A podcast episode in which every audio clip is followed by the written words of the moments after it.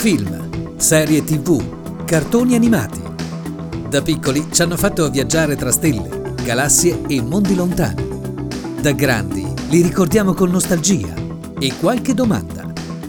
Quanto c'è di vero? E quanto la fantasia ha anticipato la realtà? Stelle e TV. Un programma di Elena Lazzaretto e Luca Nobili.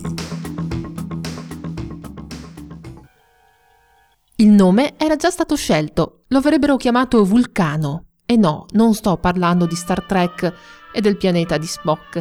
Non ancora. Diriga su Vulcano. Aumenti la velocità a 4.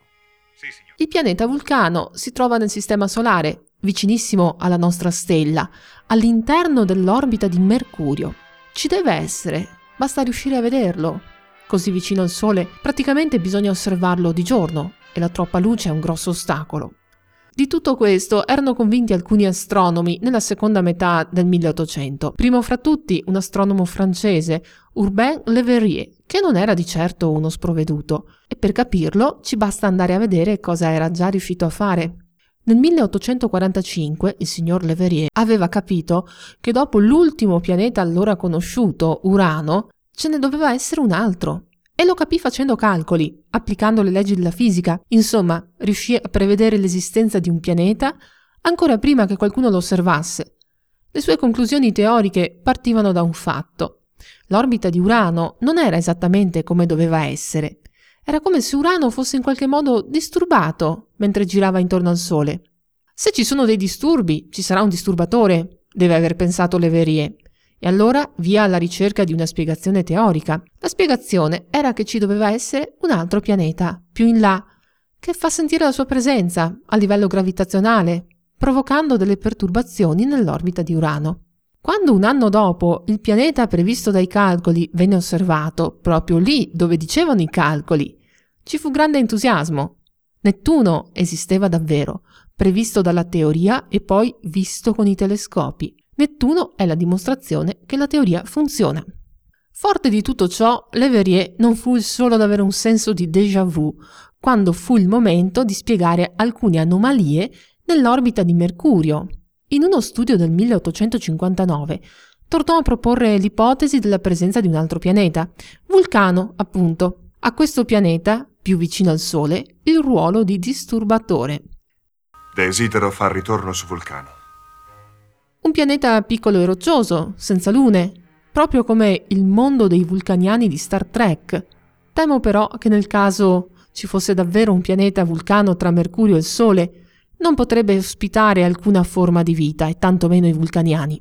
Come Mercurio non avrebbe atmosfera e già così concludiamo il discorso vita. Ma ancora di più, non ci può essere vita su un pianeta che non esiste. Infatti un pianeta vulcano nel Sistema Solare non ce l'abbiamo.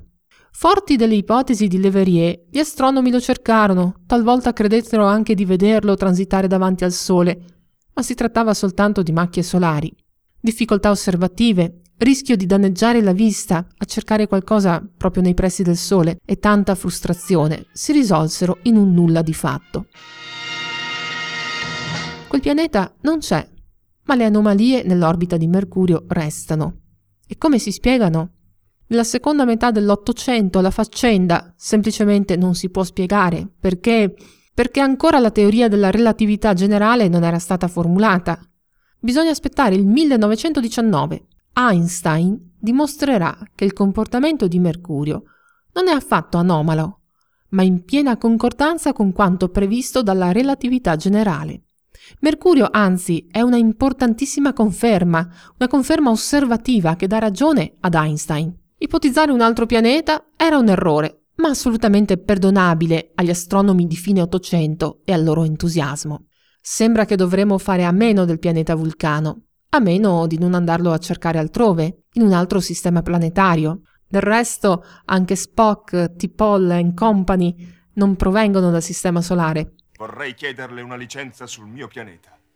Data l'attuale rotta si può raggiungere Vulcano con una deviazione di soli due giorni luce. Il loro, non molto ospitale pianeta, orbita intorno a un'altra stella. Sembra che, nell'universo di Star Trek, si trovi a 16 anni luce dalla Terra, in orbita intorno alla stella 40 Eridani.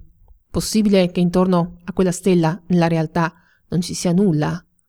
Dagli anni 90 ad oggi di pianeti in orbita intorno ad altre stelle ne abbiamo scoperti intorno ai 4000. Ironia della sorte, anche intorno a 40 eridani c'è un pianeta. HD 2696 5b, questo è il suo identificativo, eh, scoperto nel 2018, è davvero vicino alla sua stella, come un pianeta vulcano di tutto rispetto. Per completare un'orbita ci mette appena 42 giorni ed è considerato una superterra. Non perché sia migliore di noi, ma perché la sua massa, ovvero la quantità di materia di cui è fatto, è pari a 8 volte quella terrestre.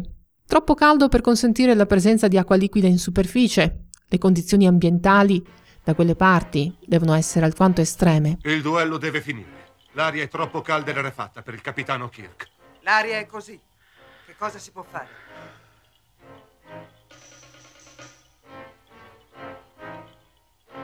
Potrei rimediare all'atmosfera e alla temperatura con questo.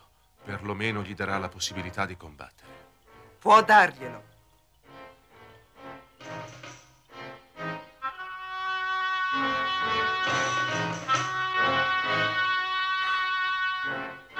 Forse dopo tutto il pianeta Vulcano lo abbiamo trovato, ma i vulcaniani... Forse ci eravamo dimenticati che anche i vulcaniani non sono indistruttibili. E ci accontenteremo anche di molto meno, anche di un batterio o di un organismo unicellulare, che di certo non sono dotati di intelligenza, logica, razionalità estrema, ma si tratterebbe di vita e trovarla in qualsiasi forma, da qualsiasi parte, al di fuori del nostro pianeta, rappresenterebbe una scoperta epocale. Eccovi i viaggi dell'astronave Enterprise durante la sua missione quinquennale diretta all'esplorazione di strani mondi, alla ricerca di nuove forme di vita e di nuove civiltà, fino ad arrivare... Noi attendiamo fiduciosi. L'appuntamento è per la prossima puntata di Stelle TV, che potete seguire, ve lo ricordo, anche su Facebook.